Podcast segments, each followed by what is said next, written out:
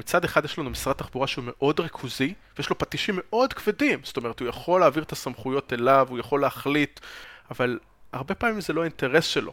להחליט, בטח שלא באופן חד צדדי, והרעיון הוא שכשיהיו לנו רשויות מטרופולינית, שתהיה בהן מועצה, שבה יוכלו לשבת הדירקטוריון של אותם ראשי ערים, אז הם יוכלו באמת לנהל את המשא ומתן הזה בצורה יותר טובה.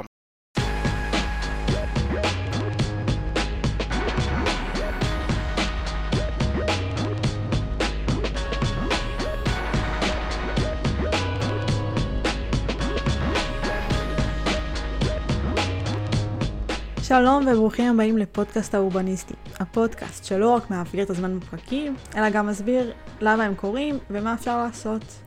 הפרק הפעם יעסוק ממש בזה. ואיך אפשר, אולי, לנהל אחרת את תחבורה ציבורית בצורה יותר קרובה לשטח ומבוזרת עם רשויות תחבורה מטרופוליניות. אז הנושא של רשויות תחבורה מטרופוליניות מצד אחד לא יורד מסדר היום הציבורי, למשל עם החלטת ממשלה מהחודשים האחרונים להקים את רשות התחבורה של מחוז ירושלים, ומצד שני היא על הפרק כבר עשרות שנים, כמו שתכף אה, נדבר, נדבר עליו עם אין ספור ועדות ממשלתיות, המלצות וגם החלטות ממשלה אה, מהשנים, ממש מהשנים האחרונות, שמסיבות כאלה ואחרות פשוט לא יצאו לפועל. אז בפרק הפעם נארח את עמרי מטר, מהנדס תחבורה ומתכנן תנועה במשרד ינון ייעוץ ומחקר. אה, עמרי גם פעיל וחוקר בעמותת תחבורה בדרך שלנו, שפועלים אה, ממש בימים אלו לקדם את ההקמה של אותן רשויות מטרופוליניות, אה, ולאחרונה גם פרסמו מחקר מקיף. אז נדבר עם עמרי בעצם על אותו מחקר ועל הפעילות שלהם. אני אזכור בקצרה את עיקרי ההצעה של, של אותו מחקר. אה, שבעיניי שווה להתייחס אליהם. אה, אז קודם כל זה הדגש המיוחד שהם שמים על, על המבנה הארגוני, שהוא אה, בדומה לארגונים אחרים, כולל סדירה ניהולית מקצועית, אבל כולל גם סדירה פוליטית, בעצם מועצה. שישבו בה ראשי הערים מאותן רשויות של רשות התחבורה המטרופולינית, אז בעצם יש דגש על, על הצד הפוליטי ועל הצד, ועל הצד של נבחרי הציבור והייצוג. עוד אלמנטים מעניינים מההצעה, וגם, וגם בהם נדון, אה, זה הצעות שנוגעות לשיטת העסקת העובדים והתגמול אה, בצורה של תמריצים למשל.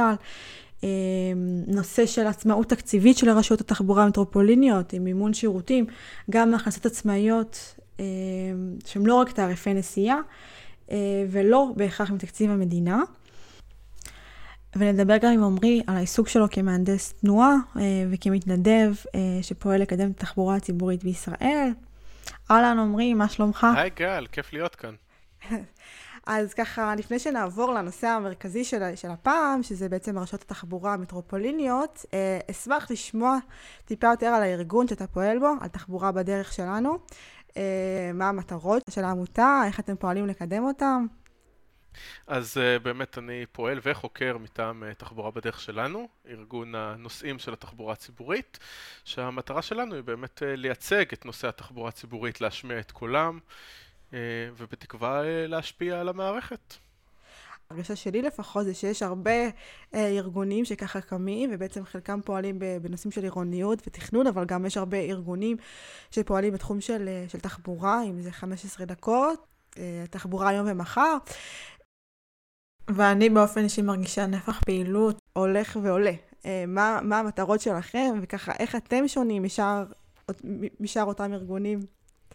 כן, אה, יש הרבה מאוד ארגונים שפועלים היום בתחום. אנחנו גם מאוד שמחים על זה, כי אנחנו משתפים איתם פעולה, ואנחנו לרוב נעבוד גם אה, ביחד. מה שמייחד אותנו, קודם כל אני חושב שיש הרבה מאוד ארגונים שיש להם איזושהי נישה אולי שהיא יותר ספציפית, אה, כמו שאמרת, אולי ארגונים שיותר מתמקדים בפן הסביבתי של התחבורה, או בנושא היהודים ערבים התמקדו, ובעצם אני חושב שמה שמייחד אותנו זה קודם כל הרצון באמת לשפר את חוויית השירות של הלקוח, של הנוסע. אה, זה, זה בעצם משהו שהוא נמצא בלב, ואני חושב שיש לנו אופי אה, שהוא מאוד ייחודי אה, בתוך הארגונים האלה, לפחות כשאני, מה שאני רואה כשאני מסתכל על זה, זה שהחברים, הפעילים שלנו, הם לרוב, אני אגיד אולי, גיקים יותר של תחבורה. במובן הטוב של המילה, אני מקווה, אנשים שבאמת מתעניינים, חיים, נושמים את הנושא הזה, לפעמים אפילו ברמת הפרטים הטכניים של המכרזים, של סוגי האוטובוסים, שזה משהו שהוא לדעתי מאוד מאוד מוסיף, בטח בתוך האינטראקציות בתוך העמותה, שמאפשר לאנשים באמת להיות וללמוד עם עוד אנשים שאוהבים כן, את התחום הזה. כן, לצלול גם לפרטים. לגמרי. ואני חושב שיש גם משהו שמאפיין אותנו, שכשאנשים מסתכלים מבחוץ הם רואים זה שיש לנו ראייה קצת יותר ימנית כלכלית אפשר להגיד, יותר מכוונת שוק חופשי, שזה, אני לא, לא חושב שזה נובע מאיזושהי מטרה מכוונת של העמותה, אבל זה פשוט מתוך האנשים עצמם שנמצאים, זה, זה, זה איזשהו mindset, זה איזשהו הלך מחשבה שהתקבע באמת עם השנים. אז איך. אם תוכל לפרט טיפה יותר איך האג'נדה הימנית-כלכלית, כמו שאמרת, איך, איך זה בא לידי ביטוי? איזה פתרונות ימניים כביכול העמותה דוגלת, או מה היא באה לקדם, שהוא יותר ימני נחשב? זהו, אז אני באמת חושב שזה לא מתוך מטרה, אלא באמת מתוך איזשהו, איזשהו תהליך מחשבתי, ש, שאולי אצלנו קצת שונה.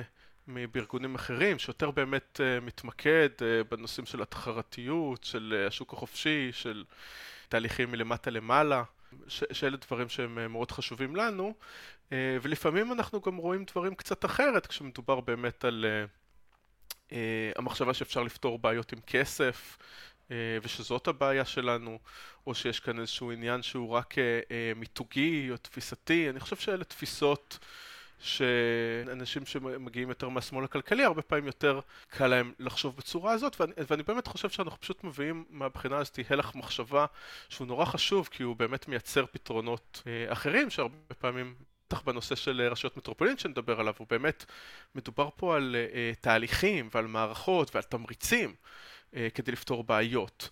ולא רק על הניסיון לפתור אותם באמת אה, מתוך איזושהי אג'נדה אה, מתוך זה שאם אנחנו נאמין חזק באיזושהי אידיאולוגיה, אז, אז הדבר הזה יתקדם. אלא באמת אנחנו חושבים ש, שיותר נכון לבנות את המערכות שיגרמו לזה לקרות.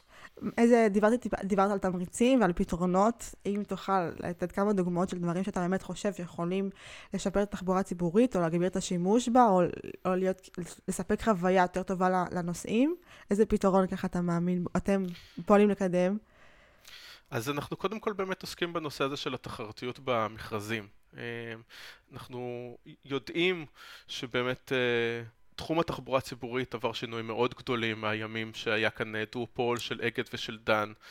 ולפעמים אגב יכולה להיות גם נוסטלגיה מסוימת לאותם ימים, לפשטות מסוימת, היו גם יתרונות בזה אז שמעתי לא מזמן את תמר קינן למשל מדברת על הנושא הזה שפעם הנושא הזה של uh, אבדות ומציאות למשל הוא היה מאוד מאוד פשוט כש, כשבאמת uh, חברות התחבורה היו מעטות ו- וידעת בעצם מי האבא והאימא של הבעיה מה שהיום uh, בעצם מוכתב הרבה פעמים על ידי בירוקרטיה ועל ידי מכרזים שמאוד קשה לפעמים לנסח אותם ולמצוא בהם את האחראים אבל יש גם הרבה דברים שהשתפרו, אין ספק, אה, מאז, אה, והתחרותיות הזאת בעצם אה, מאפשרת לחברות לרצות להשתפר ולתת את השירות הכי טוב שהן יכולות.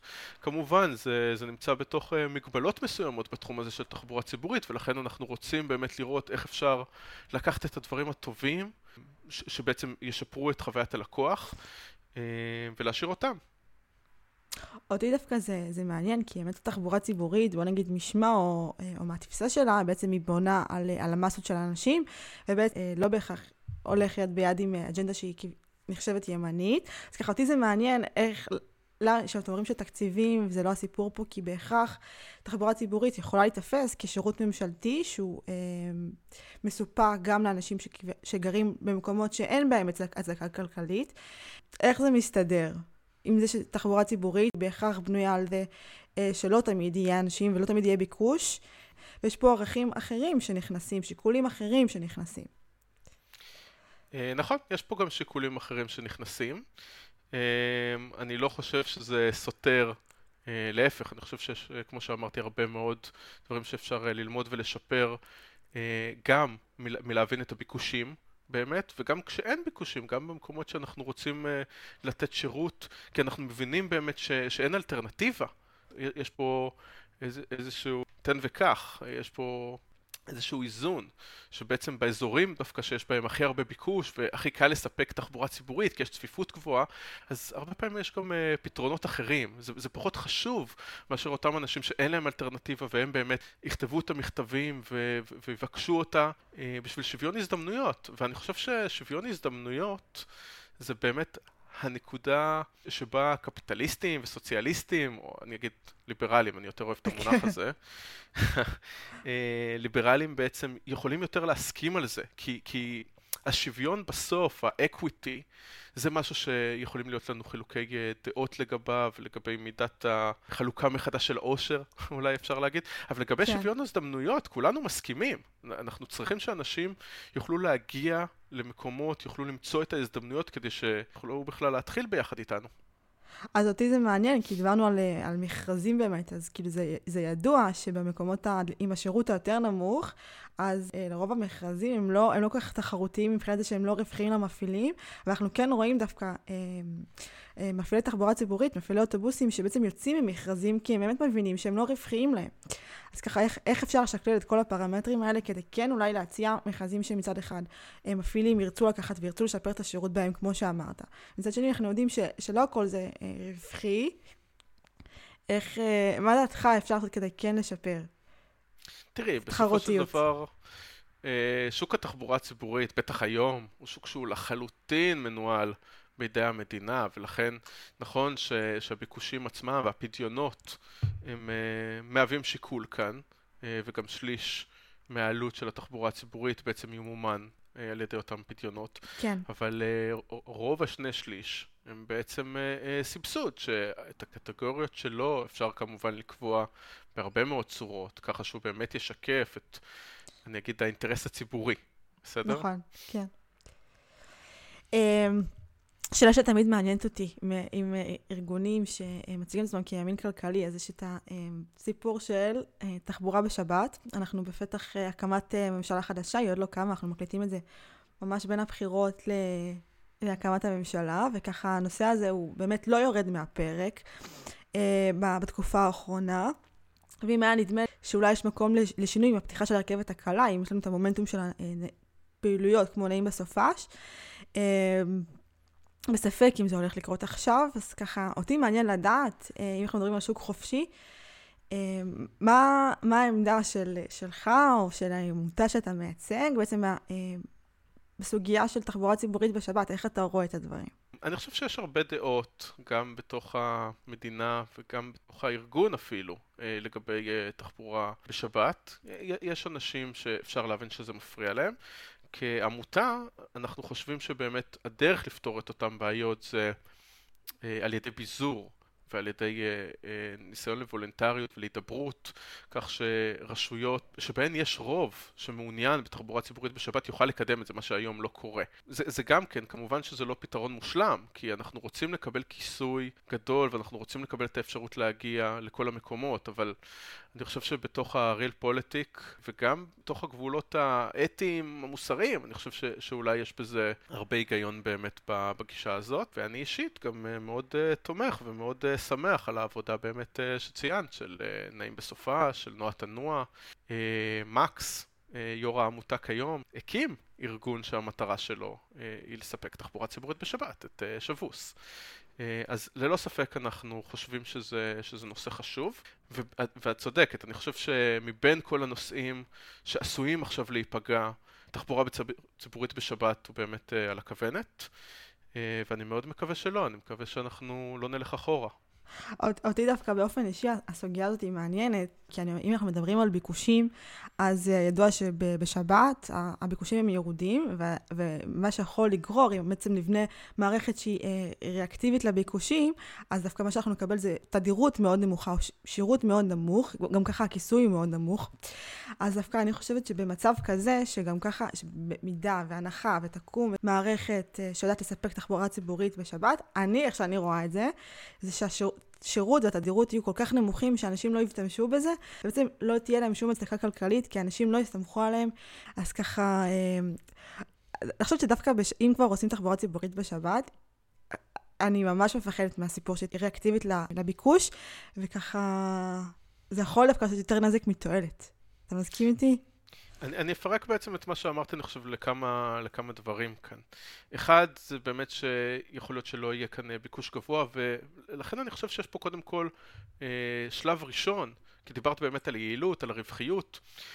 אין, אין, שום סיבה בעצם לא לאפשר תחבורה בשבת, או תחבורה בתשלום בשבת, אני לא יודע אם נקרא לה ציבורית או לא, תחבורה פרטית בשבת, אה, ברמה הרבה יותר גבוהה ממה שאנחנו מספקים היום. היא לא מתחרה עם שום דבר, אה, אה, בטח אם היא לא מסובסדת. השלב השני הוא באמת להגיד, יש מקומות שאנחנו כן רואים שצריך לסבסד את זה, ויכול להיות שזה צריך להיות בהתאם לביקושים. בסוף, אם אנחנו מספקים תדירות שהיא מאוד גבוהה, גם לדבר הזה יש עלות. אז אם השיקול שלנו הוא באמת רווחיות, צריך להיות כאן איזשהו איזון בין הביקוש לבין ההיצע שמסופק. ומהבחינה הזאת אני חושב שגם כשהרשויות המוניציפליות עושות את זה והן מכירות את התושבים ואת הצרכים שלהן, הם יכולים לעשות את זה בצורה יותר טובה. וזה שלב שני, זה שלב שכבר הגענו אליו בחלק מהמקומות, אבל יכולנו יותר. והדבר השלישי שאני אגיד זה שחוץ מלדבר על אוטובוסים, אה, אני מזכיר שאחת הסוגיות המרכזיות כרגע היא הרכבת הקלה, אה, הקו האדום שיפעל בגוש דן, והשאלה אם הוא יפעל בשבת או לא. יש לנו כבר שרת תחבורה שהכריזה שכן, ויש לנו עכשיו אנשים שטוענים שהוא לא יפעל בשבת.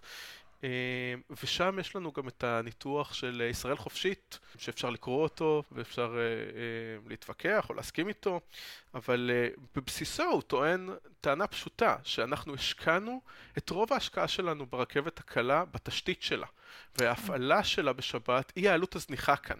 אז דווקא אם אנחנו נאפשר אותה בשבת ואנחנו נאפשר גבייה שלה בשבת, אנחנו נוכל אפילו להוריד את מחיר הכרטיסים במהלך שאר השבוע.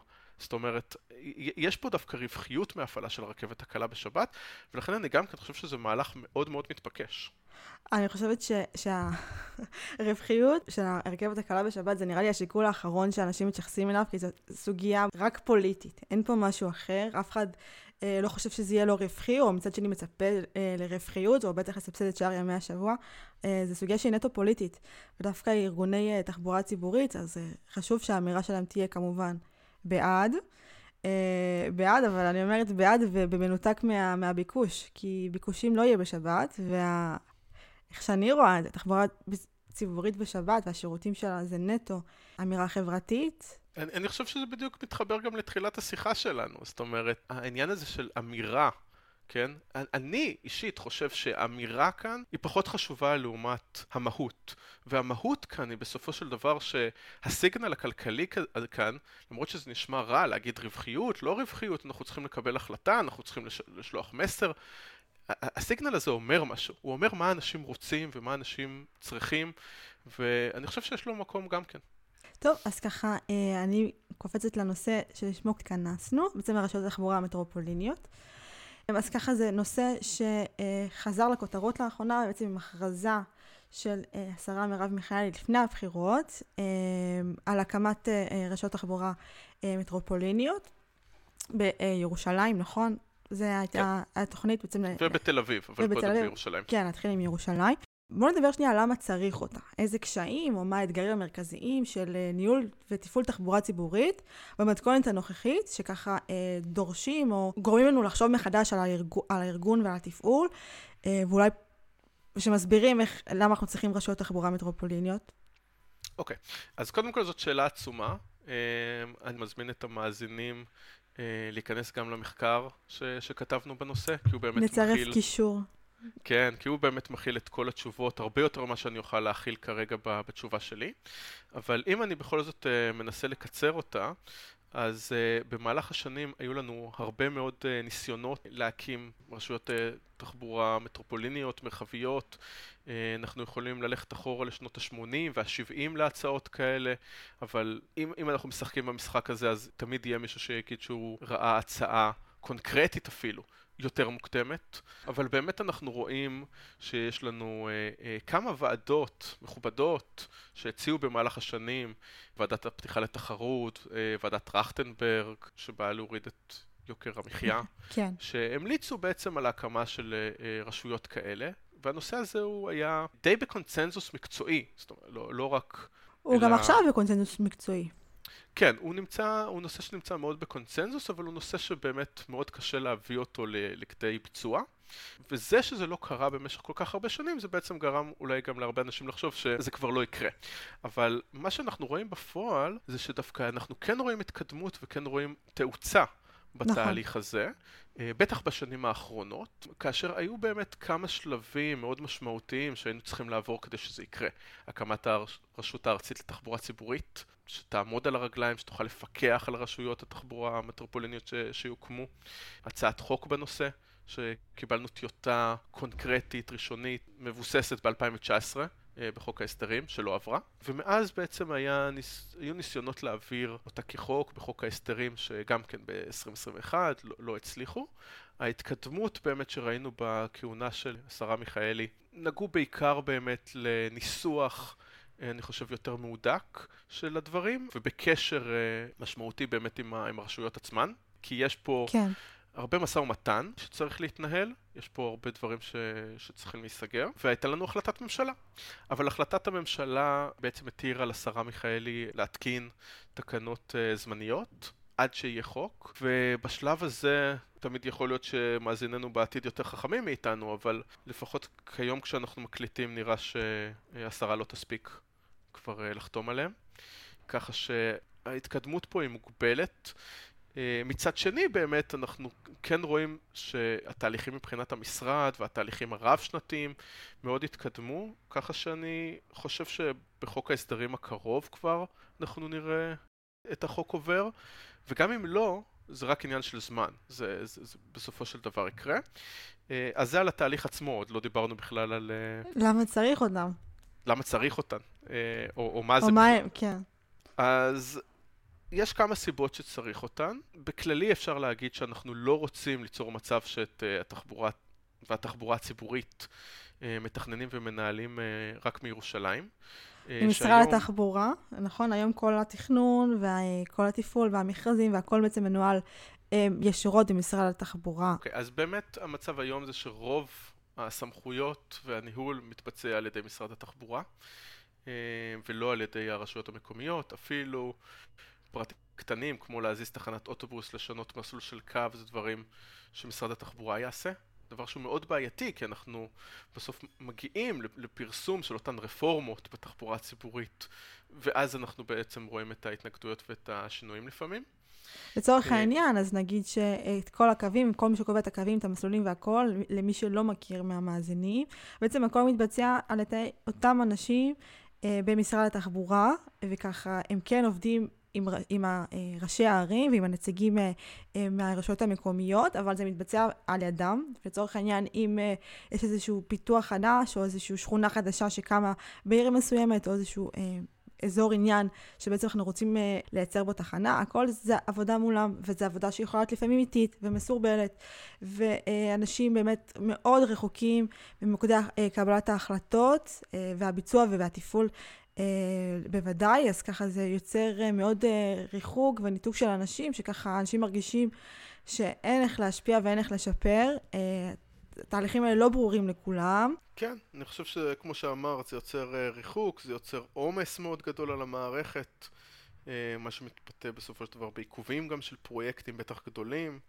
אה, בחוסר התאמה לשטח הרבה פעמים, אה, ואני חושב שחוץ מהבעיות של הריכוזיות, שאני חושב שהמאזינים יכולים לדמיין אותם אה, מצוין, אני חושב שיש פה עוד בעיה שפחות מדברים עליה, כשמשרד התחבורה מנהל בעצמו את התחבורה הציבורית, אז הוא לא פועל כרגולטור, זאת אומרת, הוא צריך להיות רגולטור של עצמו וזה משהו שב-DNA שלו הוא בעייתי כבר נהיה. ואנחנו מבינים וברור לנו שכשאנחנו מדברים על מינהל תקין למשל, אז אנחנו חייבים שתהיה הפרדה, כי אחרת יכולות להיות בעיות ושחיתויות אפילו. אבל גם אם כאן אין שחיתות, כן, יכולות להיות uh, טעויות מקצועיות. נכון. שהן uh, מחופות, ואין רגולטור בסופו של היום שבאמת יבוא ויכה עם פטיש ו- ויגיד צריך לתקן כאן. כי בעצם הסרנו את התפקיד של הרגולטור כאן. ואני חושב ש, ש, שזה מגיע אז באמת משני המקומות, גם מהמקום של לרצות לבזר, וגם מהמקום השני של להבין שאנחנו צריכים רגולטור שיפרסם הנחיות ושיבדוק את הדברים ושיוכל לסייע באמת לא, לאותן רשויות אה, מטרופוליניות לעשות את, וגם רשויות מקומיות, בטח הקטנות, החלשות שבהן, לעשות את התפקיד שלהן בצורה הכי טובה. את, אתם פרסמתם מחקר עם, אה, ומציעים מודל מסוים לרשויות תחבורה מטרופוליניות. מה המודל הזה כולל? מה, אה, מה המבנה? מה ההיררכיה? מה הסמכויות? מאיפה מגיע המימון? איזה פונקציות ארגוניות יש? אוקיי, okay, אז, אז באמת יש פה הרבה מאוד uh, שאלות. המודל שאנחנו מציעים הוא מודל שהוא מאוד uh, דומה וקרוב למה ש, שמדברים עליו uh, כיום, ואנחנו כן, מאוד חשוב לנו, חוץ משזה יקרה, אלא שזה יקרה נכון, חושב שזה דגש מאוד משמעותי פה. לא היינו רוצים בעצם אה, להקים את הרשויות אה, המטרופוליניות אחרי כל כך הרבה שנים ובעצם אה, שהניסוי הזה ייכשל. ואני חושב אבל שהדגשים המרכזיים שאנחנו שמים זה באמת, אחד כמו שאמרתי, מה התפקיד של משרד התחבורה ושל הרשות הארצית לתחבורה ציבורית ביום שאחרי. צריכה לקחת את, ה, את המושכות ולעשות שינוי מאוד משמעותי, לתפוס תפקיד אחר בעצם. נכון. וזה נוגע בעצמאות של הרשויות המטרופוליניות, אה, נקודה שהיא מאוד חשובה, אה, עצמאות לא רק תקציבית, כי אנחנו מבינים שאם היא לא תמומן או תיובש, אז היא בעצם לא תוכל לעשות את העבודה שלה, אלא אנחנו ממש רוצים לייצר כאן מבנה תמריצים נכון, מבנה שבו הרשות המטרופולינית אחראית לכישלונות שלה. ואחראית אה, להחלטות שלה, וכאשר אנחנו אומרים שהיא זאת שיכולה לקבוע תעריפים למשל, אז, אז אנחנו רוצים שזה ישקף באמת את הרצון שלה לשפר את השירות ולהביא יותר אנשים לאוטובוסים שישתמשו בהם. כשאנחנו אומרים שהרשות היא זאת שתתקין את הנת"צים, היא זאת שתרוויח מזה שהאוטובוסים שלה נוסעים יותר מהר והיא צריכה אולי, להק... יכולה להקטין את הצי כדי לממש באמת את הנסיעות האלה כי האוטובוסים האלה פחות מתעכבים. אז אני חושב שכל הדברים האלה בסוף צריכים לייצר מבנה תמריצים נכון, ש... שבסופו של דבר ישרת את התושבים בצורה הכי טובה. ועוד דבר שרק אה, חשוב גם להגיד כאן כאן, זה שבאמת הרשות המטרופולינית היא לא רק ביזור של הסמכויות כאן. זאת אומרת, אם זה היה רק ביזור לראשי הערים, אז לא היינו צריכים אותה. אבל אנחנו מבינים שגם מהצד השני יש פה בעייתיות. רשויות מקומיות יש להן לפעמים אינטרסים אחרים, אה, ראייה צרה יותר של המצב, ובצדק, נכון. מתוך המבנה ש- שהם אחראים עליו, אבל תחבורתית אנחנו מתנהלים בתוך מרחב שיש בו מוצא ויש בו יעד. לא באופן נקודתי, ולכן אנחנו חייבים בעצם לדבר על המרחב התחבורתי של המטרופולין, ובאופן ש, שיכול גם מאוד לחזק את המטרופולינים האחרים. אנחנו כל הזמן מדברים על זה שמטרופולין גוש דן הוא הכי חשוב, כי שם עומס, כי שם בעיות, אבל יש גם המון המון פוטנציאל במטרופולינים האחרים, בחיפה, בירושלים, בתל אביב. אה, וגם אנחנו מדברים היום על המרחב, על המושבים, על הכפרים, ש- שיוכלו באמת להתאגד לכדי מועצות, לכדי רשויות מרחביות, שיוכלו גם כן לנהל את התחבורה, והדבר הזה יש לו יתרון מאוד גדול. כיום אנחנו רואים אחוז יחסית גדול מהנסיעות מכל הארץ שמגיע לתל אביב, לתוך המגלופוליס הזה. ואנחנו כן רוצים לקבל איזשהו מבנה שהוא אולי יותר בריא של מטרופולינים אמיתיים, שבהם באמת חיפה מושכת את הסביבה שלה אליה, שמחזקת אותה, שבאר שבע מושכת את הסביבה שלה אליה, בצורה שמחזקת אותה הרבה יותר ממה שקורה היום. נכון, אז אתה בעצם אה, מתאר אה, בעצם חלוקה לארבעה מחוזות, נכון? ארבעה מטרופולינים, שלכל אה, אחד מהם יש אותו אה, גוף, שבעצם אחראי על, על התכנון של הקווים, נכון? על, על האופרציה עצמה, על התפעול, על הרישוי, על התמרור, נכון? אה, זה המודל שאתה מציע? אה, כן, זאת אומרת, מבחינת הסמכויות, יש כאן מבנה סמכויות מאוד מאוד רחב.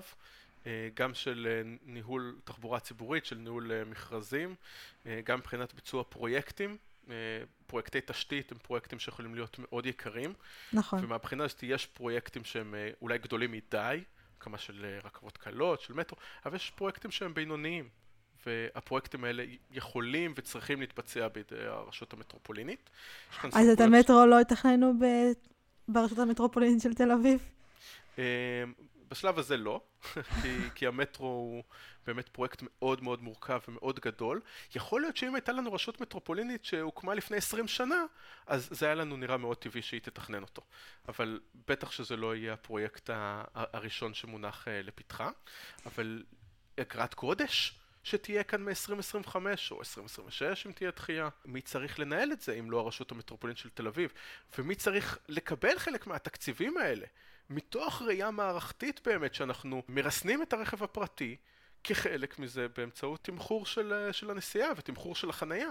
אז הדברים האלה אני חושב שמאוד נכון שהם יהיו אצל הרשות המטרופולינית, כי הם בעצם מתפקדים בכמה רמות, הם נותנים לה באמת גם את העצמאות התקציבית וגם את האפשרות באמת להשפיע על המרחב התנועתי בעוד אמצעים. נושא אה, שהוא מעניין וככה הוא קריטי בתחום של אה, זה תח... של תפעול תחבורה ציבורית, זה נושא של אכיפה. היום אנחנו רואים, אה, נגיד ברחובות, הרבה הפרעה בעצם אה, לפעילות השוטפת של התחבורה הציבורית, אם זה אה, רכבים שחושפים את המעבר של, של, של אוטובוסים, או אה, מחנים באדום לבן, ובעצם גורמים להפרעות כאלה ואחרות, או כל הפרעה אחרת. היום המפעילים של, המפעילות של תחבורה ציבורית עומדות חסרות אונים, ואין להם שום יכולת לנרמל את השירות בעצם כי כל הסמכויות נמצאות אצל, או אצל אה, הרשויות המקומיות עצמן, או אצל המשטרה, ובעצם אין גוף אחד שמרכז איך אנחנו בעצם מתפעלים את התחבורה הציבורית באופן שוטף וחלק. אז ככה, אה, זה התחום של האכיפה, איך אנחנו רואים את זה במודל שאתה סוקר ומציע של, תח... של רשויות תחבורה מטרופוליניות. איך אתה מציע לנהל את זה? כן. זה, זה גם האכיפה שאמרת, אבל לפני שנדבר על האכיפה, זה גם ניהול התנועה המטרופוליני. יש לנו היום את uh, מנת"ם דן של נתיבי איילון, שבשאיפה ירכז אליו באמת uh, רשויות רבות, כמו שקורה אגב בחיפה. שהמרכז המטרופוליני מרכז באמת את המצב ברמזורים של כל האזור שמסביבו גם.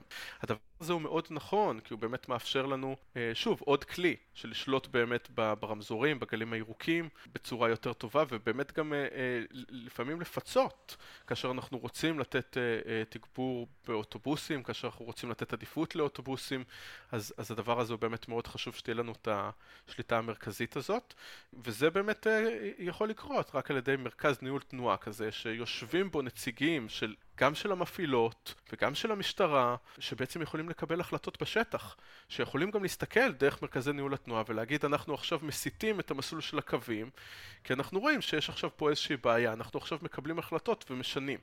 וזה דברים שקורים גם היום, כן? אבל הם מורכבים והם צריכים לקרות הרבה הרבה יותר.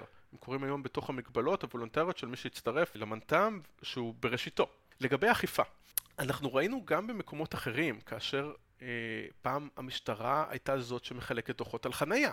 זאת לא הייתה סמכות של הרשויות המקומיות בכלל, ובעצם רק על ידי זה שנתנו להם את הגזר הזה, שאפשר להן לקבל אליהם את הפדיונות, הם בעצם השתכנעו שזה תפקיד שהן אה, אה, מוכנות לקחת על עצמן, ואותו דבר בדיוק... ועודף מוטיבציה לפעמים.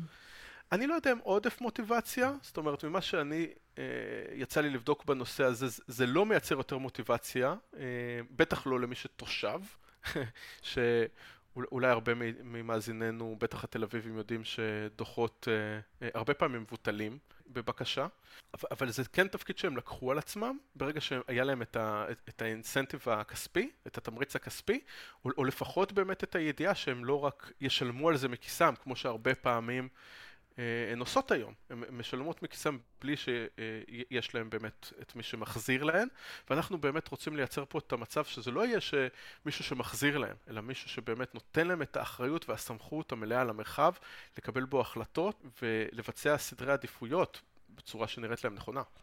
אני, אני רק גם, גם רואה בזה יתרון, כי באמת היום אנחנו נתקלים במצב של uh, אכיפה סלקטיבית. זאת אומרת, מה זה סלקטיבי?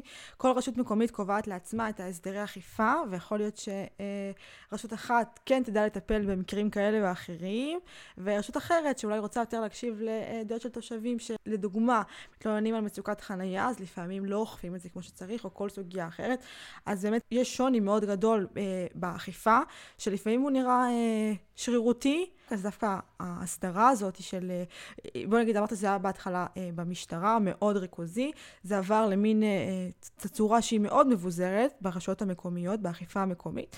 אז אולי דווקא אכיפה שהיא בגוף שהוא כזה באמצע, יכול ליצור המון אחידות באופן האכיפה וליצור אולי, מה שמרגיש לי אולי יותר שוויוני, יותר הגיוני.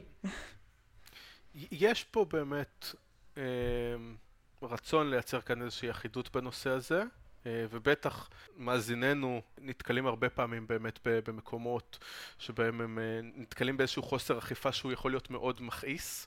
נכון. אה, ויש מקומות שראוי באמת לתקן את זה ולתקנן את זה ולחייב את הרשויות המקומיות. הבעיה היא שכמו שאנחנו רואים בפועל לכופף את ידיהן לתוך המעשה הזה זה משהו שיכול להיות מאוד מורכב, אם הן לא רוצות לאכוף דבר מסוים, ולכן יכול להיות שבמקום לעשות את המשחקים האלה של אה, לנסות לחייב אותן ובסוף שזה לא יקרה, אלא באמת אה, לקבל גם את היתרונות שאנחנו מקבלים מתוך אה, אה, זה שאזורים שונים יכולים להתנהל באופן שונה, ויכול להיות שיש תושבים שיותר מתאים להם אכיפה מסוימת או התנהלות מסוימת מאשר אזורים אחרים, גם בתוך גוש דן אפילו. בסוף גם התחרות בין הרשויות המקומיות היא אלמנט חשוב, ואנשים יכולים לעבור בסופו של דבר בין אה, גבעתיים לרמת גן לתל אביב, אם הם יותר מסכימים עם המדיניות המוניציפלית, ובטח שהם יכולים להצביע אחרת בבחירות.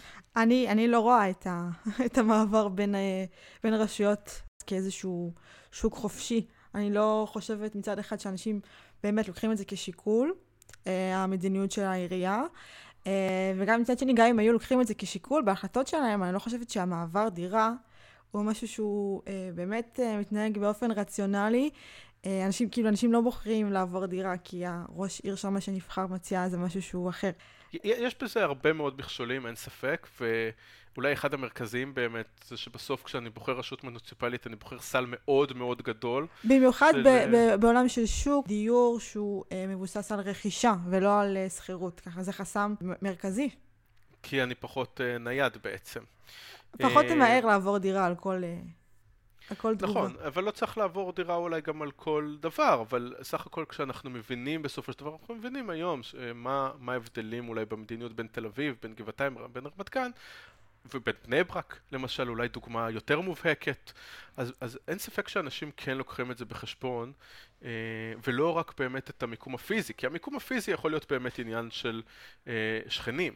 בין רחוב לרחוב, אבל לפעמים אני כן רוצה לראות שאני באמת אה, אה, נמצא באזור שאני יותר מסכים, אבל אני מסכים איתך, אני מסכים איתך שאולי זה גם יותר מדי נאיבי מהבחינה הזאתי, להסתכל על זה כשוק חופשי, כי זה לא שוק חופשי, ובסוף גם הבעיה המרכזית פה זה שאני בוחר סל מאוד מאוד גדול של החלטות, של מדיניות, ולכן מאוד קשה לי לעשות את המעבר בגלל אה, דברים קטנים הרבה פעמים.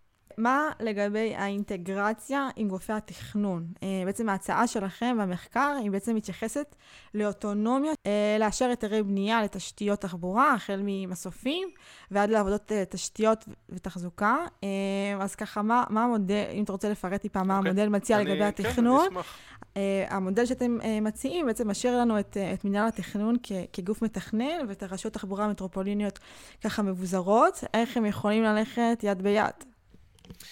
אמ, נתחיל מהסוף קודם כל. קודם כל, כן. מנהל התכנון, אנחנו עכשיו בשאלה פוליטית איפה הוא צריך להיות. האם הוא צריך להישאר במקומו, או האם הוא צריך לעבור למשרד התחבורה. אבל כמו שאמרתי התחבורה? קודם... מנהל התכנון תחת משרד התחבורה? זה לא אני המצאתי את, ה... את הדברים האלה, אבל אה, כמו שאמרנו מקודם, פה גם הרבה שיקולים פוליטיים, בסופו של דבר, אה, זהות השר אולי אה, תכריע באמת יותר מאשר שיקולים אחרים בנושא הזה. אמ, לגבי הרשות המטרופולינית והסמכויות שלה, אמ, אני חושב שזה משהו שמאוד חשוב באמת להבהיר. אמ, הרשות המטרופולינית היא יכולה, היא, היא, היא בעצם פועלת בשני רבדים. אחד, זה שהיא מתווכת בין הרשויות המקומיות לבין משרד התחבורה. זאת אומרת, היא נכנסת כגוף באמצע. הדבר הזה מאפשר לכך שהרבה מאוד מהאישורים שהיום הרשויות המקומיות צריכות לעשות מול משרד התחבורה, היא תוכל לעשות כבר ישירות מול הרשות המטרופולינית ובעצם לעשות אותם ביעילות יותר גבוהה ובהתאם למדיניות המטרופולינית ולא רק המדיניות הארצית. אה, אה, מדיניות מטרופולינית שתיגזר מהמדיניות הארצית כמובן, אבל שתוכל להיות יותר מותאמת, אה, יותר דינמית וכולי. הדבר השני זה שיש אזורים שבהם הרשות המטרופולינית היא תפעל כרשות מקומית מבחינת הסמכויות שלה. כשאני אומר היא תפעל כרשות מקומית, אנחנו מדברים באמת על צירי התחץ, הצירים המרכזיים, כן. שבהם משתמשים רוב הנוסעים, בין אם בעיקר בתחבורה ציבורית, אבל יכול להיות שגם ב, אם אנחנו מדברים על איילון, אם כן. אנחנו מדברים על כביש החוף. עצם זה ש, שהיילון עובר במקטע מסוים בתל אביב ובמקטע מסוים בחולון, אה, אנחנו מבינים שזה לא אומר שמי שצריך להחליט עליו זה, זה תל אביב וחולון באותו מקטע. אנחנו מבינים ש, שבמקרה הזה זה יהיה נתיבי איילון או נתיבי ישראל, ובעצם ההצעה כאן אומרת, אנחנו אפילו לא מעבירים את הסמכות הזאת מהרשויות המקומיות, אנחנו לוקחים אותה מאותם גופים שהיום אה, עושים אותה כי הם יכולים לקיים לפחות איזושהי ראייה מתכללת לגבי הציר, מעבירים אותה לרשות המטרופולינית, והיא תוכל באמת לקיים בה את המדיניות המלאה. ומה לגבי תכנון תשתיות? אה, כשאני אומרת תשתיות, אני לא רק מתכוונת לתשתיות ההנדסיות, של שירותי תחבורה, אלא גם להנדסיות היותר אה, רכות במרכאות, של המסופים למשל, או אה, עמדות שירות לנהגים. אה, כל הדברים האלה היום בעצם חונים במנהל התכנון, וככה אנחנו יודעים שרשויות מקומיות לא בהכרח ששות לקדם את זה אה, בגזרתן, בגלל שזה בעצם גורר, אה, שזה גורר הרבה השלכות, שלא בהכרח ראשי ערים היו רוצים לראות בתחומן. איך אתה רואה את התחום של התכנון והתשתיות בעולם של רשויות תחבורה מטרופוליניות? קודם כל, אני חושב שמשהו שחשוב להגיד בנושא הזה, זה ש... יש הרבה מאוד גורמים שמעורבים, למשל בתכנון של אה, דיפויים היום. כן. אה, זה גם מנהל התכנון, וזה גם תת"לים שהיום אה, מאפשרים אותם. נכון. גופים, אם זה נתיבי איילון שמתכננים אותם, והרשויות המקומיות. אנחנו בכל המקרים האלה, אנחנו מצד אחד יש לנו משרד תחבורה שהוא מאוד ריכוזי, ויש לו פטישים מאוד כבדים. זאת אומרת, הוא יכול להעביר את הסמכויות אליו, הוא יכול להחליט. הכל אצלו, הכל אצלו בחוק. אבל הרבה פעמים זה לא אינטרס שלו. להחליט, בטח שלא באופן חד צדדי, אלא להגיע לאיזושהי הסכמה. והדבר הזה גורר שאנחנו תמיד צריכים שיתופי פעולה בין הרבה מאוד גופים. גם היום. והרעיון הוא שכשיהיו לנו רשויות מטרופולינית שתהיה בהן מועצה שבה יוכלו לשבת הדירקטוריון של אותם ראשי ערים אז הם יוכלו באמת לנהל את המשא ומתן הזה בצורה יותר טובה משהו שהיום הרבה יותר מורכב. אין לנו את המנגנונים האלה שמאפשרים אה, קבלת החלטות שמאפשרים באמת אה, אה, פשרות מסוימות. והדברים האלה בסוף הם נקבעים בצורה אה, פוליטית כמובן כן? אבל אנחנו כן היינו רוצים באמת ליצור את, את המקום כן לעשות את זה, כדי שבאמת יוכלו להחליט, זה אצלי, זה אצלך, ובאמת ככה להחליט על ראייה שהיא כוללת ומרחיבה, והיא יותר מאשר מה שכל ראש עיר רואה אה, בעצמו. אז באמת הזכרת את, ה, את המודל שעוד לא דיברנו עליו, שזה בעצם המועצה. אם תוכל לספר איך אה, ההצעה בעצם מסדירה את היחסים בין הרשויות המקומיות והנציגים שלהם לאותו אה, גוף מטרופוליני אוקיי, okay, אז הרשות המטרופולינית בעצם מורכבת uh, מכמה גופים שאולי המרכזיים החשובים בהם זה באמת החברה עצמה, שהיא כמובן מורכבת ממתכננים, מקצועיים, אנשים שעובדי עובד, מדינה בעצם שהגיעו לשם במכרז, ויש לנו את המועצה שהיא בעיקר תאויש בראשי ערים ונציגיהם, עם נציגות מסוימת למשרד התחבורה, משרד האוצר, אבל באמת המטרה של אותה מועצה היא ליצור את שולחן הדיונים שבו יוכלו אה, אה, לקבל את ההחלטות, שבו יוכלו באמת לנהל מדיניות, כי אחרת מה שאנחנו רואים הרבה פעמים זה שלמרות שיש הסכמות מסוימות, יש הרבה מאוד מקומות אה, לשים מקלות אה, בגלגלים. ואנחנו מאוד היינו רוצים באמת להימנע מזה, היינו רוצים כן להגיע למקום שבו אנחנו רוצים לשתף פעולה ויש אינטרס לשתף פעולה כדי שישתפו פעולה גם איתך. אני דווקא כן רואה אה, אתגר במודל של בעצם לשתף את נבחרי הציבור במועצה, כי אז בעצם מה שזה אומר שאנחנו נותנים מקום ומשקל אה, לתנועות פוליטיות אה, ולפעילים חברתיים, חלקם יכולים להיות שעם אינטרסים שונים, למשל אה, מתנגדים לתוכניות כאלה ואחרות, ודווקא אותי מעניין איך אנחנו יכולים כן לחזק את נבחרי הציבור אה, בתוך אותו מועצה, וכן ביחד איתם להבין איזה החלטות הן הכי נכונות לטובת הכלל ולא רק לטובת הישגים פוליטיים כאלה או אחרים. מה דעתך על זה? אה, תראי, זאת שאלה מעולה, שאלה כל כך uh, טובה שהיום אני כותב גם uh, מאמר קצר שבאמת יעסוק באמת בה ובתשובה לה, אז אני אחלק את זה באמת לכמה דברים. Uh, הנושא הראשון זה באמת הסוגיה של אזרחים קולניים ונימבי, אני חושב שזו בעיה שאנחנו מתמודדים איתה גם היום, בלי רשויות מטרופוליניות, בצורה משמעותית, אבל נימבי יש לו בעצם שני צדדים. אני יכול לצטט את ג'רד ווקר בעניין הזה אפילו, שאומר שכל נימבי, כל, כל, סליחה, כל התארגנות תושבים מתחילה מאיזשהו נימבי, מתחילה מאיזשהו רצון לדאוג לקן שלי ו- ולמשפחה שלי נכון. ולקהילה שלי ולסביבה שלי. ואפשר לראות את זה כנימבי ואפשר לראות את זה כהתארגנות, כמו הרבה התארגנויות שאנחנו רואים שהן, אה, לדעתי לפחות, מאוד ראויות ומאוד חשובות, כמו של תושבי הרצליה, כמו שאנחנו ראינו ב- בירושלים. אה, במקרים אה, מסוימים, וגם אה, יוסי סעידוב היה פה לא מזמן ו- ודיבר באמת על, ה- על הנושא הזה. יש התארגנויות תושבים שהן מאוד חשובות, ולכן זה שיש לנו אוזן קשבת לתושבים זה חיסרון, אבל זה גם יתרון. ואני חושב שזה באמת בעיה שמתקיימת היום, שאני חושב שצריך להתמודד איתה בכמה מישורים. הרשות המטרופולינית תצטרך להתמודד איתה, אין ספק. אבל זה לא רק הרשות המטרופולינית, גם יש פה עניין של העמותות, ואני חושב שכשהעמותות יכולות לחבק באמת ולתת הכוונה מקצועית וסיוע למאבקים שהם ראויים, לעומת מאבקים שאולי הם פחות ראויים, זה דבר שהוא מאוד חשוב. בטח שאחת הבעיות המרכזיות, אני חושב, בנימבי, זה האפליה שהיא מייצרת, מטבעה, כי היא מפרידה בעצם בין שכונות שיש בהן אנשים שיש להם...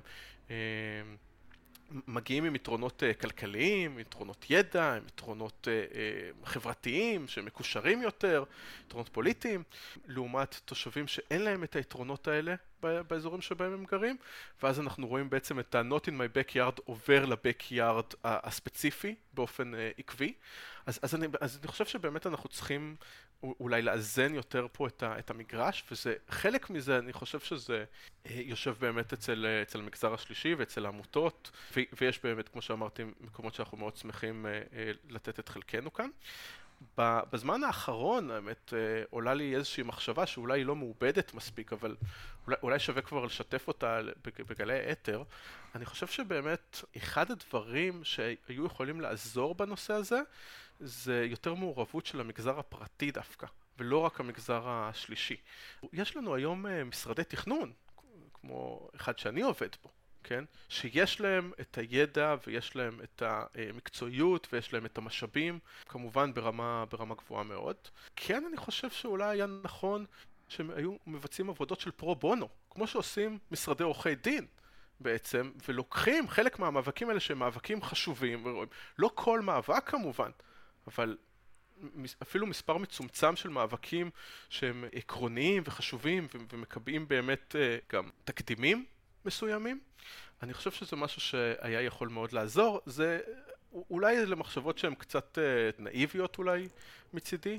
אה, האם, האם זה באמת יכול לקרות? האם זה יגרום לניגודי אינטרסים בין באמת אותן חברות שבדרך כלל מייצגות אז את, את משרד התחבורה, את העיריות, את, את החברות הממשלתיות? אבל אני חושב שזה משהו ש, שראוי לפחות לחשוב עליו, ויכול להיות שזה משהו ש, שראוי שיקרה יותר. האמת, ש, האמת שזו הצעה ממש מעניינת, וככה פתאום היא מסתדרת לי עם uh, כל מיני שיתופי פעולה שהיא כן יכולה לעשות עם, uh, עם החברה האזרחית ועם uh, עמותות כאלה ואחרות, אז דווקא, דווקא אני מתחברת לנושא של מעורבות של המגזר הפרטי, המגזר, בוא נגיד, המקצועי. מעניין, מעניין מאוד. Uh, אני קצת uh, מסתכלת על, uh, על דוגמאות מהעולם שיש לנו של תחבורה, של רשויות תחבורה מטרופוליניות, וכמובן, וככה אני יודעת, או שאני מזהה כל מיני אתגרים וכל מיני דברים שהם ככה יכולים להיות אצלנו, וככה שווה שאני אקדיש להם מחשבה. אז ככה אני אסתכל על הדוגמה, בוא נגיד, המצליחה ביותר בעולם של רשויות תחבורה מטרופוליניות. מי אתה חושב שהכי מוצלחת? אני חושב ש... מהרבה מהן אפשר ללמוד דברים, אבל אני חושב שהמודל של לונדון, אני, אני חושב שאפשר ללמוד ממנו הכי הרבה, ואני מאוד מחבב במודל של אה, לונדון, אה, למשל את, ה, את היכולת של המועצה להציב יעדים, ובעצם לתגמל את עובדי הרשות על עמידה בהם. אני חושב שזה, שוב, זה דבר שהוא מאוד מאוד חשוב ומאוד נכון, ומאוד מקדם בסופו של דבר גם את החברה וגם את הרשות וגם את המטרופולין. אז, אז אולי אני אסכים איתך שלונדון זה, זה דוגמה קצת אה, אה, ייחודית, כי היא מוצלחת, ואני חושבת שמה שמעניין במודל אה, של הרשות המטרופוליני הלונדוני, ה-TFL, זה שממש טרום הקורונה, זה היה אה, שנה שככה, 2019 או, או תחילת 2020, הם היו אמורים להיות אה, independent, כלומר כל ההכנסות שלהם בעצם אה, הצליחו לכסות את, את התפעול, כולל תפעול אה, יקר מאוד, שזה בעצם המטרו וכל הטוורקס החדשים שם, שזה, אני חושבת שזה הישג יוצא דופן. כלומר, מה, מה שהיה טרום קורונה זה ממש, הם הגיעו למצב שהם לא צריכים שום מימון מהממשלה. כן, דווקא כשגוף הוא אולי יותר מדי שבע ולא נתקל בקשיים, אז אה, אה, אולי זה יכול לגרום לו דווקא להישאר ולא להתקדם אה, לעומת אה, אה, מה שהוא יכול לעשות לו היה חווה משבר. משברים הם גם הזדמנות מאוד מאוד טובה לצמוח, וזה גם כן משהו שחשוב להגיד. למשל, ראינו את המודל הקוריאני מהבחינה הזאת, שבאמת מתוך משבר כלכלי, מתוך ניסיון באמת לחסוך, קיבלנו רפורמה שהיא בסופו של דבר מאוד מוצלחת. נגיד רק באמת בכמה מילים, שהיה לנו את המשבר בתחילת אה, שנות האלפיים, שהתרחש בעיקר בגלל העלויות בנייה של הרכבות התחתיות. אה, כתוצאה מכך באמת הממשלה המרכזית של קוריאה הגבילה את האפשרויות מימון של הרשות המטרופולינית. היא כן מימנה את אה, החזר החוב, אבל הגבילה בעתיד באמת את האפשרויות שלה ודרשה ממנה להתייעל בהמשך. וכתוצאה מכך אנחנו ראינו באמת אה, אה, שיפורים משמעותיים, אם זה מערכת שליטה מרכזית, הקמה של נת"צים, שינוי בתעריפי הנסיעה, חלוקה מחדש של הקווים, דברים שבאמת בסופו של דבר שיפרו משמעותית את המצב בקוריאה, אפילו זכתה בפרס המטרופוליס. כתוצאה מכך. אז משברים הם גם הזדמנות uh, לצמוח. ולרשות uh, המטרופולינית בלונדון, שבאמת קשה להשוות אותה כי, כי יש לה הרבה מאפיינים מיוחדים, אבל יש לה גם הרבה מאוד uh, uh, יצירתיות אולי, ביכולת uh, לייצר אפיקי הכנסה מ... בהרבה מאוד דרכים, אם זה uh, בפרסום, אם זה בהשפחת שטחי נדל"ן, כמו שאנחנו אגב רוצים לעשות הרי במטרו בישראל, כן? אז, אז באמת אנחנו יכולים וצריכים לייצר את אפיקי ההכנסה האלה כדי שהרשויות המטרופוליניות יהיו עצמאיות, והכי חשוב אבל באמת שזה לא יהיה אה, אה, כפרה, כ, כאזרחים שהם פרה חולבת, אלא באמת כמספקים שירותים שהם מאוד מוצלחים, שמניבים להם באמת את, ה, את ההכנסות הנוספות האלה. עוד משהו מוצלח במודל הלונדוני לפי דעתי, זה בעצם החפיפה הניהולית. אה, לשלטון המקומי, לשלטון האזורי. ואז מה שזה אומר זה שכל ההשקעות אה, והפיתוח בעצם בסופו של דבר מחזירים את עצמם, כי אה, התחבורה עוזרת לקדם ענפים כלכליים אחרים, ענפים אחרים, תרבותיים, חברתיים, ואז בעצם, אה, לא, אמנם לא רשות התחבורה היא זאת שנהנית מההכנסות ומה, אה, ומהרווחים שזה מניב, אבל כן כל הרשות אה, ככלל נהנית מזה. וזה אולי משהו שלא בהכרח קורה בארץ, אם אנחנו אה, נשארים עם הביזור המאוד גדול של הרשויות המקומיות, אה, ושאנחנו יודעים שלא כולן ייהנו מאותו פיתוח בענפים השונים בצורה שווה, אז אולי זה עוד משהו ששווה אה, לחשוב עליו, ואולי לפתח עוד ענפים או עוד תחומים שבהם יהיה שיתוף אה, פעולה אזורי יותר גדול, ולא רק בתחום התחבורה. אני, אני, כן, אני חושב שזה באמת אה, נושא מעניין, אני חושב שיכול להיות שאם היה לנו איחוד רשויות, או אולי יותר נכון באמת אה, שלטון אזורי, רמה של שלטון אזורי בישראל, אז לא היינו צריכים רשויות מטרופוליניות, או בעצם התפקוד כן. של הרשויות המטרופוליניות היה הרבה יותר אה, אה, ברור אל מול השלטון האזורי הזה. אה, ואנחנו כן, אנחנו כמובן נתקלים בקונפליקטים האלה. Uh, אני אתן לכם פשוט אבל uh, לקרוא את המחקר בנושא הזה, איפה אפי קטן, איפה. הבעיות האלה מסתתרות. אוקיי, okay, בסדר גמור. אה, אז ככה, ממש אה, לפני סיום, אה, נדבר שנייה על, על, על הדיי ג'וב שלך. אז אתה בעצם מהנדס תחבורה. אמת. מה, מה, מה אתה עושה? על איזה פרויקטים אתה עובד עכשיו? פרויקטים מעניינים. אני עובד על הרבה מאוד פרויקטים מעניינים היום. אוקיי. אנחנו מתכננים רמזורי העדפה בירושלים.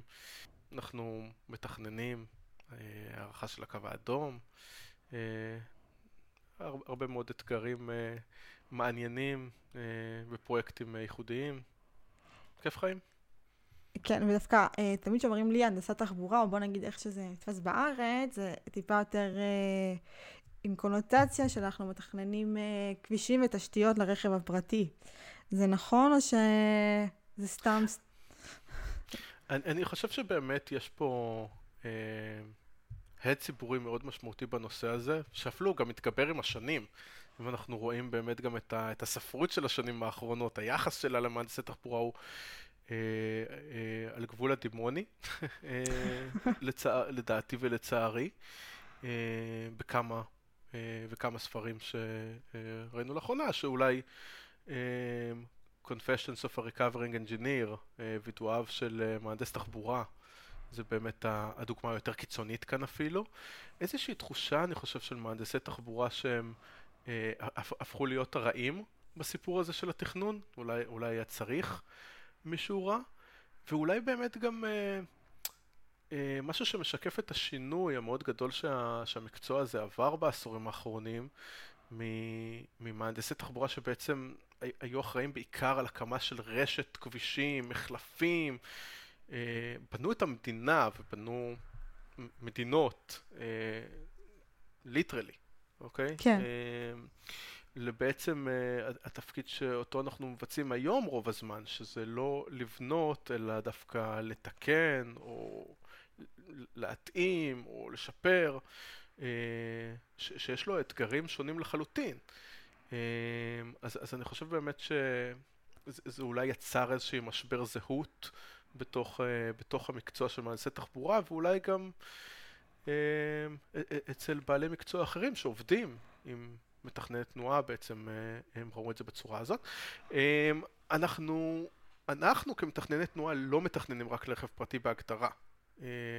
אנחנו... נכון, גם הזכרת שיש לכם פרויקטים שהם בתחום התחבורה הציבורית. בתחום התחבורה הציבורית, בתחום ההליכתיות, שבילי אופניים אנחנו מתכננים. את, את כל התנועות אנחנו בסופו של דבר מתכננים, וכמובן שצריך תמיד להסתכל על כולם ולראות את כולם, אבל נוצר איזושהי, נוצרה איזושהי תחושה שמהנדסי תחבורה דואגים רק לרכב הפרטי, ואולי גם באמת אה, בגלל ההיסטוריה של, ה, של המקצוע הזה, אה, נוצר מצב שיש לנו המון ידע אה, על תפעול רכב פרטי, הרבה יותר מאשר שאנחנו יודעים היום על הולכי רגל. נכון. זה די מדהים, זאת אומרת, אם אני, אם אני היום רוצה לדעת אה, כמה רכבים ייווצרו אחרי שנבנה שכונה מסוימת, אז יש לי כלים לעשות את זה. אפשר להתווכח אם התחזיות האלה נכונות או לא נכונות, וכנראה שהן לא, אבל, אה, אבל, אבל יש לפחות כלים מוסכמים לעשות את זה. אה, ואין לנו את הכלים היום האלה כדי לדעת כמה הולכי רגל יהיו, אה, שזה די מדהים. אה, אבל, אבל אלה דברים כמה שאני חושב ש, שמאוד uh, uh, משתפרים ומשתנים בשנים האחרונות. אני חושב שאפילו uh, כשדיברנו לפני ארבע שנים uh, על מה זה הליכתיות, אז זאת הייתה איזושהי מילה כזאת מוזרה, ו, ו, והיום אני חושב שבין מאזיננו כמובן שכולם מכירים את זה, אבל uh, זה, זה משהו שהוא כמובן uh, uh, הרבה יותר מוכר גם בציבור וגם בטח אצל אנשי מקצוע. לא, הרגשתי עדיין לא, לא מוכר ולא רווח מספיק. אמ, אני דווקא חושב שגם התקדמנו מאוד וגם שזה מאוד רווח כיום. אמ, אה, לפעמים אפילו עד כדי אה, תזוזה של המטוטלת כאן, איזשהו ניסיון באמת לאזן ולהסתכל יותר על הולכי הרגל ועל אה, משתמשי התחבורה הציבורית מתוך איזושהי תפיסה שבאמת, אה, שהם קופחו בעבר ושההנחיות מקפחות אותם אה, וזה משהו שצריך לעשות אותו אני חושב בצורה חכמה כי אנחנו צריכים בסוף את, ההנחיות האלה, אנחנו צריכים בסוף את הכלים האלה כדי למדוד את הדברים ולא רק אה, אה, לצאת מנקודה שאנחנו צריכים לספק, כי יש לנו תחושה שצריך לספק ל, אה, גורמים מסוימים. אה, אז אני חושב שאנחנו מאוד השתפרנו בתחום הזה. אה, אני מתחברת למה שאמרת, שהיום uh, מי שעסק בעבר בלתכנן הרכב הפרטי, אז יש כאלה שיש את הזרם שבמרכאות מכה על חטא וככה עובר לקדם תחומים של תחבורה ציבורית, מתוך הבנה דווקא. אז אני מתחברת לזה ממש, אני, גם הכרתי את המנחה שלי ב, בלימודים ב- בלונדון, אז הוא בעצם, הוא היה מהנדס תחבורה, וככה הוא, הוא מספר שממש לפני עשור אז הוא אה, הבין את הבעייתיות שבזה, או את ה, אה, מה הוא באמת רוצה לעסוק ולקדם, וככה עבר באמת אה, לחקור, לקדם את תחום של ההליכתיות אה, ותחבורה ציבורית, והיום הוא גם מרצה על זה, אז ככה זה באמת, אה, ההתעוררות הזאת זה דווקא נושא שהוא באמת מעניין. אה, עוד נושא שמתקשר בעקיפין אה, לרשויות תחבורה מטרופוליניות, זה הנושא של אגרת גודש. אה, אנחנו נמצאים בשבוע, ממש אחרי פרסום של, אה, של המפה ושל אותן טבעות. מה דעתך על אגרות קודש ולאן הן הולכות? אה, אוקיי, אני חושב שאני כבר הרבה שנים איזשהו אדבוקט של, של אגרות קודש. אני חושב שזה מהלך שהוא מאוד נכון, גם אם בכל ביצוע ובטח בביצוע הנוכחי אה, יש אה, ביקורת שצריך גם אה, להשמיע עליו.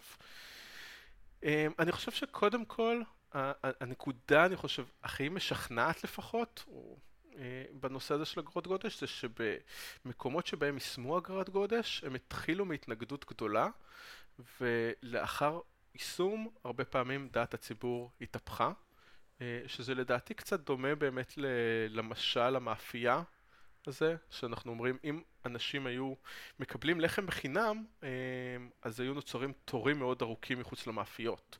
ויכול להיות שאחרי מספיק שנים, אה, אם היינו רוצים לבטל את המנהג הזה של לחם בחינם, אז הייתה קמה התנגדות ציבורית מאוד גדולה. מה, אתם רוצים שאנשים ירעבו? איך אנחנו נסתדר? איך אנחנו נחיה? ו- ומאוד קשה באמת לדמיין את, ה- את היום שאחרי. אבל כשאין לנו מנגנון הקצאה אז בדיוק כמו בדוגמת המאפייה, אז, אז נוצר לנו איזשהו תור. אז, אז אין בעצם דרך אחרת להקצות, והדבר הזה יכול להיות מאוד בזבזני, בטח על הכביש, בזמן, בזיהום, אה, ברעש, בתאונות דרכים, מה שאנחנו רוצים, בעצבים על הכביש אפילו, שאנחנו רואים עלייה מאוד גדולה לצערי בתקופה האחרונה אה, במקרי אלימות, מקרי אלימות אה, מאוד קשים אפילו. אמ, ופשוט קשה לנו לדמיין באמת אה, אה, אה, איך אנשים יסתדרו בלי לחם חינם.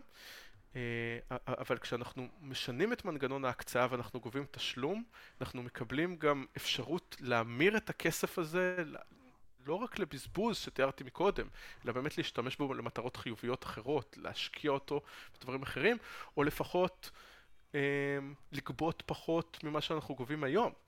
אה, כי, כי אין ספק שהיום יש מיסים, אפילו מיסי דרך, כמו אה, אגרת הבלו אה, על הדלק, שהם הרבה יותר רגרסיביים מאשר אגרת גודש. אז, אז, אז להחליף באמת את המנגנון בכזה מדויק, ש, שגם נוגע בתמריצים השליליים שאנחנו רוצים להדחיק, וגם שהוא יותר פרוגרסיבי. אני, אני חושב שקודם כל ברמה הכלכלית זה מאוד נכון. ודבר אחרון, כי בכל זאת אנחנו גם מדברים uh, בתחום התחבורתי כאן ומההיבט התחבורתי, uh, תראו, הגודש, אני אומר, זה לא בעיה שתיפתר. גם אגרת נכון, גודש לא תפתור נכון. אותה. אין בזה ספק בכלל. נכון. Okay? אוקיי? אבל אפשר להקל עליה. וכמו שאנחנו יודעים שאי אפשר לפתור את בעיית המוות, אבל אנחנו עדיין נגיד שזה ראוי לאכול נכון ולעשות כושר ולקחת אה, תרופות שצריך ולישון כמו שצריך. אה, אז גם כאן אנחנו צריכים לעשות הרבה מאוד צעדים שחלקם באמת נוגעים בשיפור התחבורה הציבורית וחלקם נוגעים באמת אה, בצדדים אחרים, שחלקם זה באמת אגרת גודש ותעריפי חנייה, שיכולים להעביר אנשים אה, להתנהגות שהיא לפעמים יותר נכונה, של שינויים התנהגותיים בשעת הנסיעה, במקום הנסיעה, באמצעי של הנסיעה, בעיקר כשאנחנו מדברים על תחבורה ציבורית שכל כך תרוויח מזה, גם בכבישים שיהיו יותר פנויים וגם באינטרס יותר גדול, זה, זה ריסון של הרכב הפרטי, אינטרס יותר גדול לנסוע בתחבורה הציבורית שיכול לאפשר באמת צפיפות יותר גבוהה של משתמשים, הגדלה של התדירות, שיפור של השירות, הדברים האלה הם הולכים ביחד. וברור לי שיש מי שחושב שיש כאן אה, ביצה ותרנגולת ושחייבים שקודם כל ישפרו את התחבורה הציבורית. אה, אה, שאלתי את עמיתך לאחרונה מתי, מתי זה יקרה. כש, כשיהיה קו אדום, כשיהיה קו ירוק, סגול, מטרו, מתי נוכל להגיד שמוצדק לגבות אגרת גודש? ולדעתי התשובה היא שאף פעם. אנחנו חייבים לעשות את כל הצעדים האלה במקביל, כי אין לנו את הפריבילגיה להמשיך להמתין, כי אנחנו ממתינים בפקק. אה, אני מתחברת מאוד לדברים, אני גם אגיד שבאמת הנושא הזה של מה שאנחנו רוצים להשיג זה בעצם לשנות, זה לא להוריד רכבים מהכביש, זה בעצם לשנות התנהגות אה, לשנות את הבחירה של האמצעי תחבורה. אז בעצם צריך פה הרבה מאוד צעדים שאחד מהם אה, כשלעצמו לא יעבוד. כלומר, אם נוסיף לדוגמה, נוסיף אה, תדירות ונשפר את השירות במירכאות של, הת, של האוטובוסים, אה, כל לא נפעיל נת"צ, אז התדירות, המהירות לא באמת תשתפר, וכו'. באמת צריך לעשות פה סט של פעולות, שאולי ביחד נצליח להשיג את השינוי. אני חושבת שהמרכזיות פה, הן אה, תכנוניות. כלומר, כל עוד לא נתכנן, או רוב המדינה שלנו כבר מתוכננת, בוא נגיד, כל עוד לא נדאג לתכנן אה, אה, בעצם ל... אני, אני לא רוצה להגיד לתחבורה... כן. בתזה הזאת, זה בדיוק העניין. כי זה, זה בדיוק מתחבר לדוגמה שנתתי. זה כמו שאת לא תגידי לאדם, תראה, אין לך מה לקחת תרופות לפני שאתה ישנת כמו שצריך. ותקשיב, אל תתחיל לעשות כושר עדיין, כי אתה לא אכלת כמו שצריך. קודם כל תדאג באמת שתקבל את החלבונים. לא, אני אומרת לא, שהכל צריך להיות ביחד. אני חושבת שהכל צריך להיות ביחד, אני חושבת אבל שזה נורא נחמד שנעשה אגרת גודש, אבל כל נתחיל להמשיך לתכנן אה, מפורבר ולא יהיה לתחבורה ציבורית, יהיה לנו מאוד קשה להשיג את התחרותיות של, אה, בוא נגיד, זמני נסיעה, שזה, שזה שיקול אה, מרכזי, אה, למול הרכב הפרטי. אז כל עוד לא נצליח להגיע, איך שאני רואה את זה, זה אה, בסופו של דבר שקלול של, אה, של זמן נסיעה. כלומר, יכול להיות שהנסיעה תהיה מאוד חינמית ומאוד נוחה ומפנקת, אבל כל הזמן נסיעה הוא לא תחרותי, אז לא נצליח להגיע לאותו שינוי. אני חושבת שהכל צריך, שיצטרך להיות הרבה דברים ביחד, שיוכלו ביחד ליצור איזשהו איזון, באמת תחבורה ציבורית להיות תחרותית, אני עושה במרכאות, תחרותית מבחינת אה, אה, כל השקלולים שלה, לא רק מחיר ולא רק זמן הגעה. יש פה באמת סט של uh, תמריצים, וההפך... יש פה סט שלם, כן. אני מסכים איתך, יש פה סט שלם, וכמו שראינו למשל, uh, זה, זה, זה באמת חשוב שיהיה משהו שמתחבר לאנשים שהם מבינים אותו, אבל זה גם לא חייב להיות זה. זאת אומרת, שראינו למשל את המחקר של uh, דונלד צ'ופ, שבו השקיעו את הכספים, את דמי החנייה בפיתוח של, ה, uh, של הרובע, זה גם כן התחבר לאנשים. וכשהם ראו באמת את הכיתוב הזה שאומר... אה, אה, small change בסוף, שאתה יוצר אותו מתוך המטבע הקטן, אתה מייצר גם את השינוי באזור, אז גם לזה אנשים יכולים להתחבר, וחשוב גם שהם יתחברו לזה שבתשלום של אגרת גודש, אה, הכסף הולך למטרה טובה בואי נגיד, כן? בטח מי שחושב שהשקעה של המדינה היא דבר שהוא רצוי ומוצלח. אני חושבת שפחות מעניין אותי לאיפה הכסף הולך ולצבוע אותו לטובת מטרות. זה בעיניי צעדים שהם יותר פופוליסטיים ויותר... Uh, המדינה, מסירה אחריות. אני לא הייתי רוצה לכרוך את המימון של התחבורה הציבורית בכמה אנשים ביצעו את הנסיעות שלהם ברכב הפרטי. לא הייתי רוצה לעשות את זה. אני חושבת שזה כן יכול להכניס בו הרבה מאוד כסף וכן לשפר תחבורה ציבורית. לא הייתי רוצה ליצור את ההרגשה של... אוכלוסייה אחת, והשימוש שלה מממן אוכלוסייה אחרת. זה בטח לא הייתי רוצה לעשות. למה לא? זאת אומרת, גם אגרת הגודש הנוכחית שאנחנו מדברים עליה, היא אגרת גודש שחלק משמעותי ממנה יממן את המטרו. עכשיו, אה, אה, מי יממן את המטרו אם לא אותם אנשים שנכנסים לגוש דן? זה רק הוגן שלא תושבי הפריפריה יעשו את זה, אל, אל, אל המשתמשים. בעיניי לא צריך אה, לצבוע אוכלוסיות כל כך, כל, כך, כל כך מהר ולהגיד את זה שנייה, כי זה שוב, אנחנו חוזרים לעולמות של משבר, מה קורה משבר? מה קורה שמחר ייגמר הדלק במדינה, מה זה אומר שלא יהיה לנו אה, מימון למטרו, כי, כי לא הצלחנו לצבוע שום... אני חושבת שהתקציב פה הוא באמת לא מעניין, כאילו, לא הייתי רואה את זה, אבל מה שכן מעניין פה זה יצירת, אה, אה, להפוך את התחבורה הציבורית לתחרותית מבחינת כל הפרמטרים שלה. אז אחד הדברים זה בעצם לשפר את התחבורה הציבורית, תדירות, נת"צים וכו'. מצד שני, להפוך את השימוש ברכב הפרטי לפחות זמין, פחות אינטואטיבי. אז עמרי, לקראת סיום, אה, אנחנו עומדים אה, בפני הקמת ממשלה חדשה, וככה אנחנו... אה, מה שמעניין אותי תמיד, זה כבר יצא, היה כמה פעמים בעבר שזה היה, היה החלטת ממשלה, מה ההתכנות הפוליטית, או מה ההתכנות, מה ההתכנות של להקים את אותו רשות מטרופולינית בירושלים, כפי שהוחלט? אני חושב שההתכנות היא מאוד מאוד גבוהה כיום.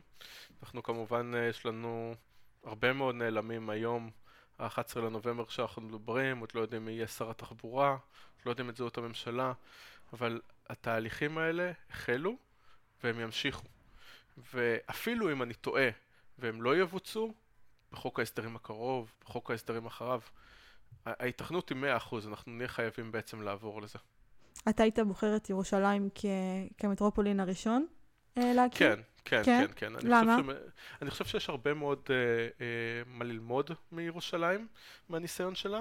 אה, ירושלים היא מהרבה בחינות המטרופולין היותר פשוט, כי אה, עיריית ירושלים, אה, ירושלים עצמה, סליחה, היא מהווה מיליון תושבים מהמטרופולין. אני חושב ש... 85 אחוז, אני זוכר נכון, מהמטרופולין זה, אה, זה רק העיר ירושלים. אז זה באמת מאוד מקל, כי הרבה מהקונפליקטים נוצרים באמת אה, אה, כשיש לנו הרבה מאוד רשויות כן. סמוכות, חזקות, עם גבולות מעוממים ביניהם, בטח כמו שקורה בתל אביב. ואני חושב שגם היום ירושלים באמת, אפשר ללמוד ממנה הרבה. באמת אה, על, על איך עושים תחבורה טובה. לא סתם יש לנו רכבת קלה בירושלים הרבה לפני שיש לנו רכבת אה, קלה בגוש דן. אה, אז, אז, אז אני מקווה באמת ש, שהרשות ש, שתקום שם תוכל באמת לספק אפשרות, תוכל, תוכל באמת לספק לנו הרבה מאוד מידע לגבי איך נכון לעשות ושם צריך להיות פיילוט. זהו, עמרי, תודה רבה. היה כיף לדבר איתך. אה, אני מצרפת לינק למחקר שלך בקישור של הפודקאסט. אה, משהו נוסף? אה, תודה רבה, מאוד מאוד שמחתי לדבר איתך. אני מקווה שגם המאזינים נהנו. אם כן, אז אתם יכולים גם באמת למצוא את המחקר, אתם יכולים לשאול שאלות, הוא גם נמצא באתר. אה, בחודש מרץ אנחנו נקיים את ועידת ירושלים לתחבורה. בה אנחנו באמת אה, נדבר על הרשויות המטרופוליניות קצת יותר לעומק, ננסה לעצב את הפתרון הזה לקראת אה, הממשלה החדשה שתקום. אה, אז אני מזמין אתכם, ותודה רבה לכולם על ההאזנה. תודה רבה.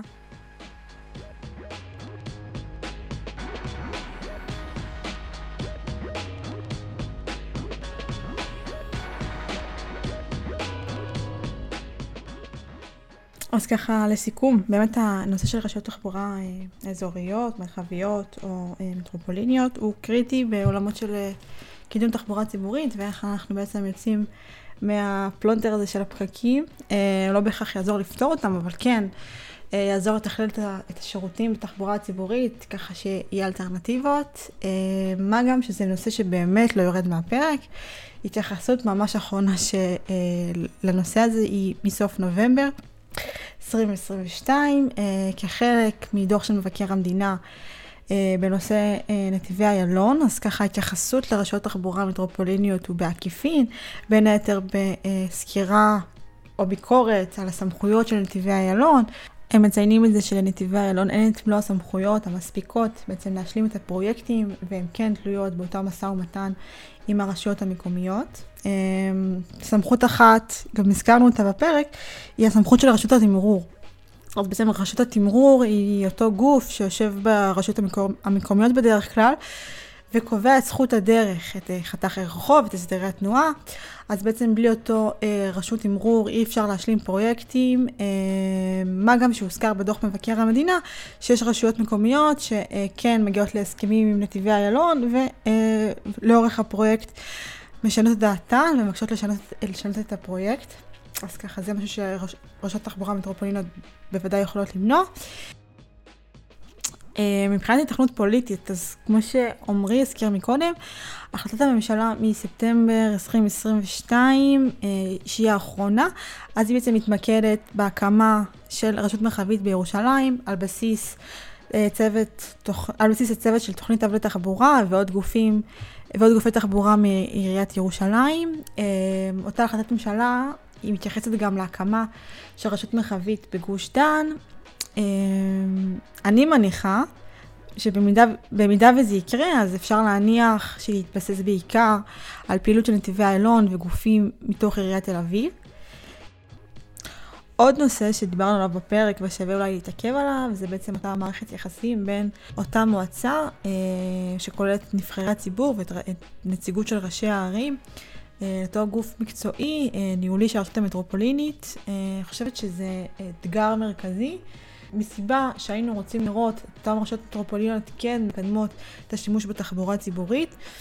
שזה אינטרס, וזה אינטרס לאומי, וזה לא בהכרח אינטרס מקומי. אה, אז ככה, הייתי רוצה אה, לראות סדרה ניהולית ומקצועית חזקה, שעובדת גם עם משרד התחבורה והרשות הארצית לתחבורה ציבורית, באמת בשביל לקדם את התחבורה הציבורית.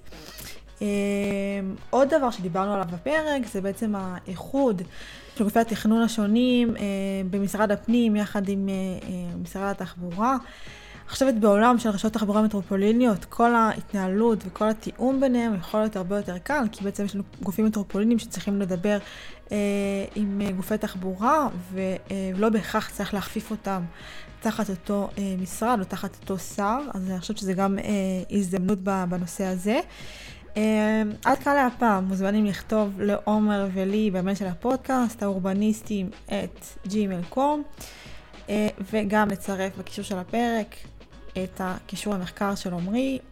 עד כאן להפעם, זה רות מהמרווח.